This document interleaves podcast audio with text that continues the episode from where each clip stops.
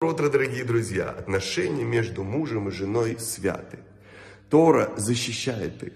Поэтому мужчина, подразумевая или заподозрив свою жену в измене, мог провести испытание, но только в том случае, если его намерения были чисты, сам был он верен и все общество было против прелюбодеяния. Наши отношения с Богом схожи отношения между мужем и женой. Между нами есть завет, завет верности. Если человек может подумать, что нарушая какие-то правила и совершая грех, его отношение с Богом не изменится, то он глубоко заблуждается. И если бы он понимал это, что тем самым он обижает и отчаивает и разочаровывает Всевышнего, он никогда бы ничего подобного не сделал. Прекрасного дня, замечательного настроения и успехов во всех делах.